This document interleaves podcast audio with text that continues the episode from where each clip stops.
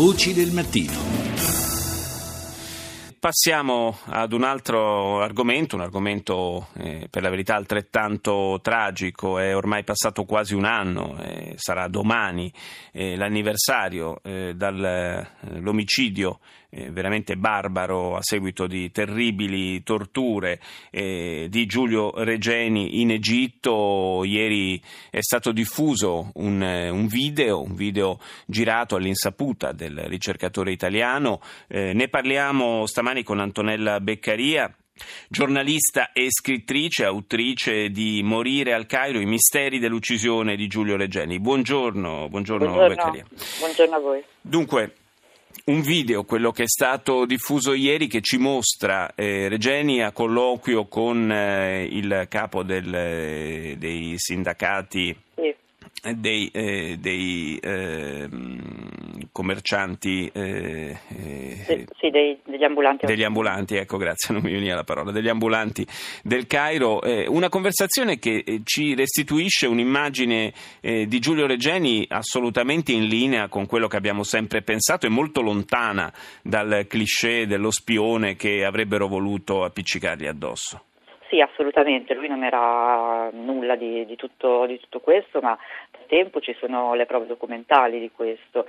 Quando il 29 marzo 2016 i genitori hanno fatto insieme a Manconi la conferenza stampa al Senato, dopo che le autorità del Cairo avevano diffuso la bufala dei 5 rapitori di stranieri, rapinatori e sequestratori di stranieri a scopo di estorsione, lo hanno detto chiaramente. Sono stati effettuati per esempio dei controlli bancari sui conti di Regeni e non aveva cifre che facessero pensare che potesse percepire qualcosa di diverso rispetto a quello che era ufficiale. È morto con poche centinaia di euro sul conto corrente, non gli sono state trovate né apparecchiature né denaro in contanti che potessero giustificare un suo ruolo al servizio di un apparato di intelligence. Le immagini che abbiamo visto sono quelle di un ragazzo, di un ricercatore che stava facendo il suo lavoro e che è entrato nell'obiettivo di qualche apparato, sicuramente. Non dimentichiamo che da quando nell'estate del 2013 c'è stato il colpo di Stato in Egitto con la presa del potere da parte di Al-Sisi, l'Egitto è un carcere a cielo aperto e ce lo dicono le cifre, che sono veramente incredibili. Il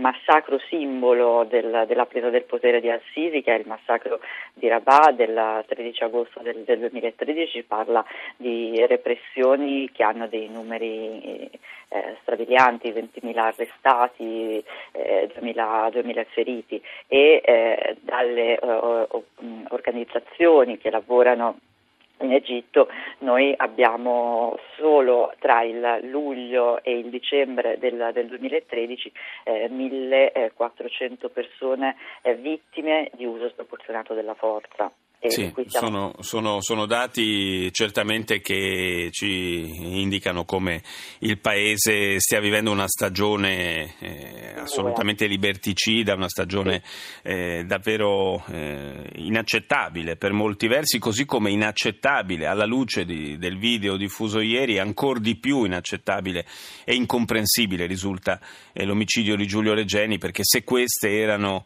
visto che questo video risale tra l'altro a pochi giorni prima del sequestro e dell'uccisione di Regeni, esatto, se questi erano gli elementi su cui si basava l'intelligence egiziana per sospettare di Giulio, veramente cadono le braccia.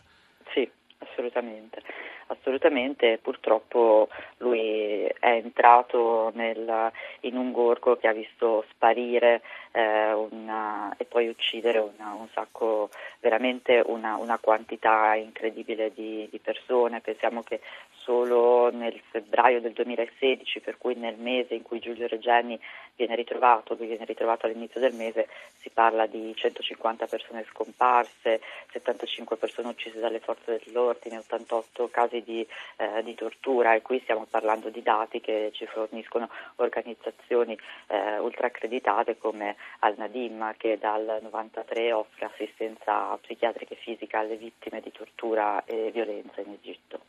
Grazie ad Antonella Beccaria, autrice, lo ricordo, di Morire al Cairo, i misteri dell'uccisione di Giulio Regeni. Grazie di essere stata nostra ospite.